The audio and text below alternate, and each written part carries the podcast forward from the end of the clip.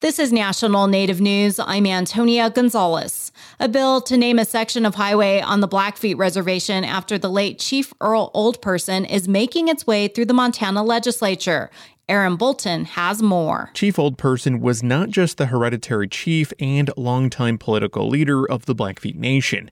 He was a well known figure that worked on national pieces of legislation like the American Indian Religious Freedom Act and led the National Congress of American Indians throughout his lifetime.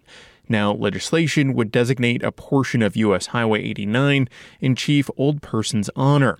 The bill has been met with some opposition from Republican lawmakers who say there are better ways to honor the Blackfeet leader, but the bill passed the state Senate with bipartisan support.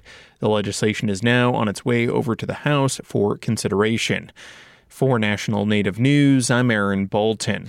For now, the reasons for a polar bear attack in Alaska this week remains a mystery. Alaska state troopers say a polar bear killed a woman and her child in Wales in an Iñupiat village about 100 miles northwest of Nome.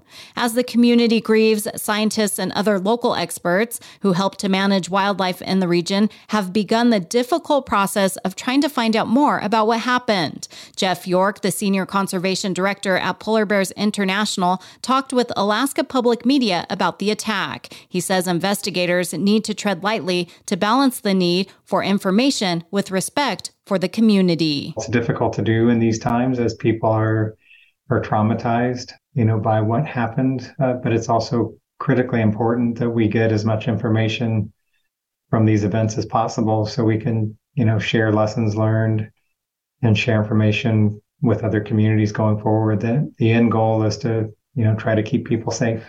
Polar bear attacks are extremely rare in Alaska. The last one took place in 1990. Since then, the impacts of shrinking sea ice on marine life due to a warming climate have escalated. But York says there's plenty of sea ice in the region right now, enough for the bears to hunt for marine mammals, which provide them with the high energy diet necessary for their survival. York cautions against jumping to conclusions about whether sea ice played a role in the attack. Historically, so even going back beyond written records, polar bears have attacked and killed people, potentially for food, regardless of sea ice conditions. So linking one event to this larger environmental phenomenon that's ongoing today is always a bit risky.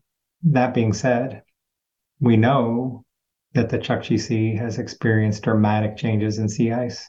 Although sea ice is in place right now, York says it's hard to know what's happening in the habitat below, which might impact the food supply. He also says scientists do not have enough information about the circumstances surrounding the attack and the condition of the bear. They'll look at the age of the bear, the health of the bear, if they can, uh, the sex of the bear, and then they'll talk to local community members about events leading up to and during the event itself and just try to get as much information as possible. State troopers say 24 year old Summer Myomick and her one year old son were on a walk between the school and the local clinic when the polar bear struck.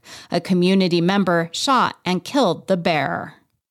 Interior Secretary Deb Haaland is in Arizona to gather testimony about Indian boarding school experiences. Haaland is leading a national investigation into the impacts on tribal communities from federal Indian boarding school policy. A gathering is scheduled for Friday in Phoenix and Sunday on the Navajo Nation. I'm Antonia Gonzales.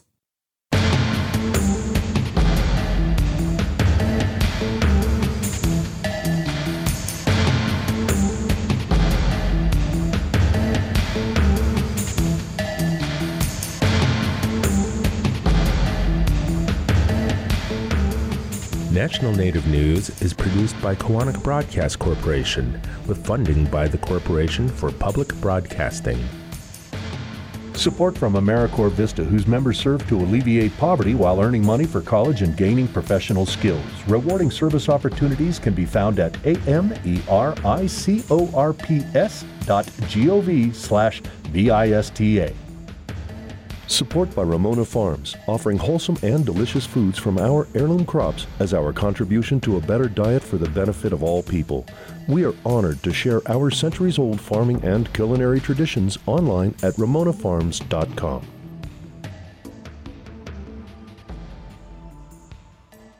Native Voice One, the Native American Radio Network.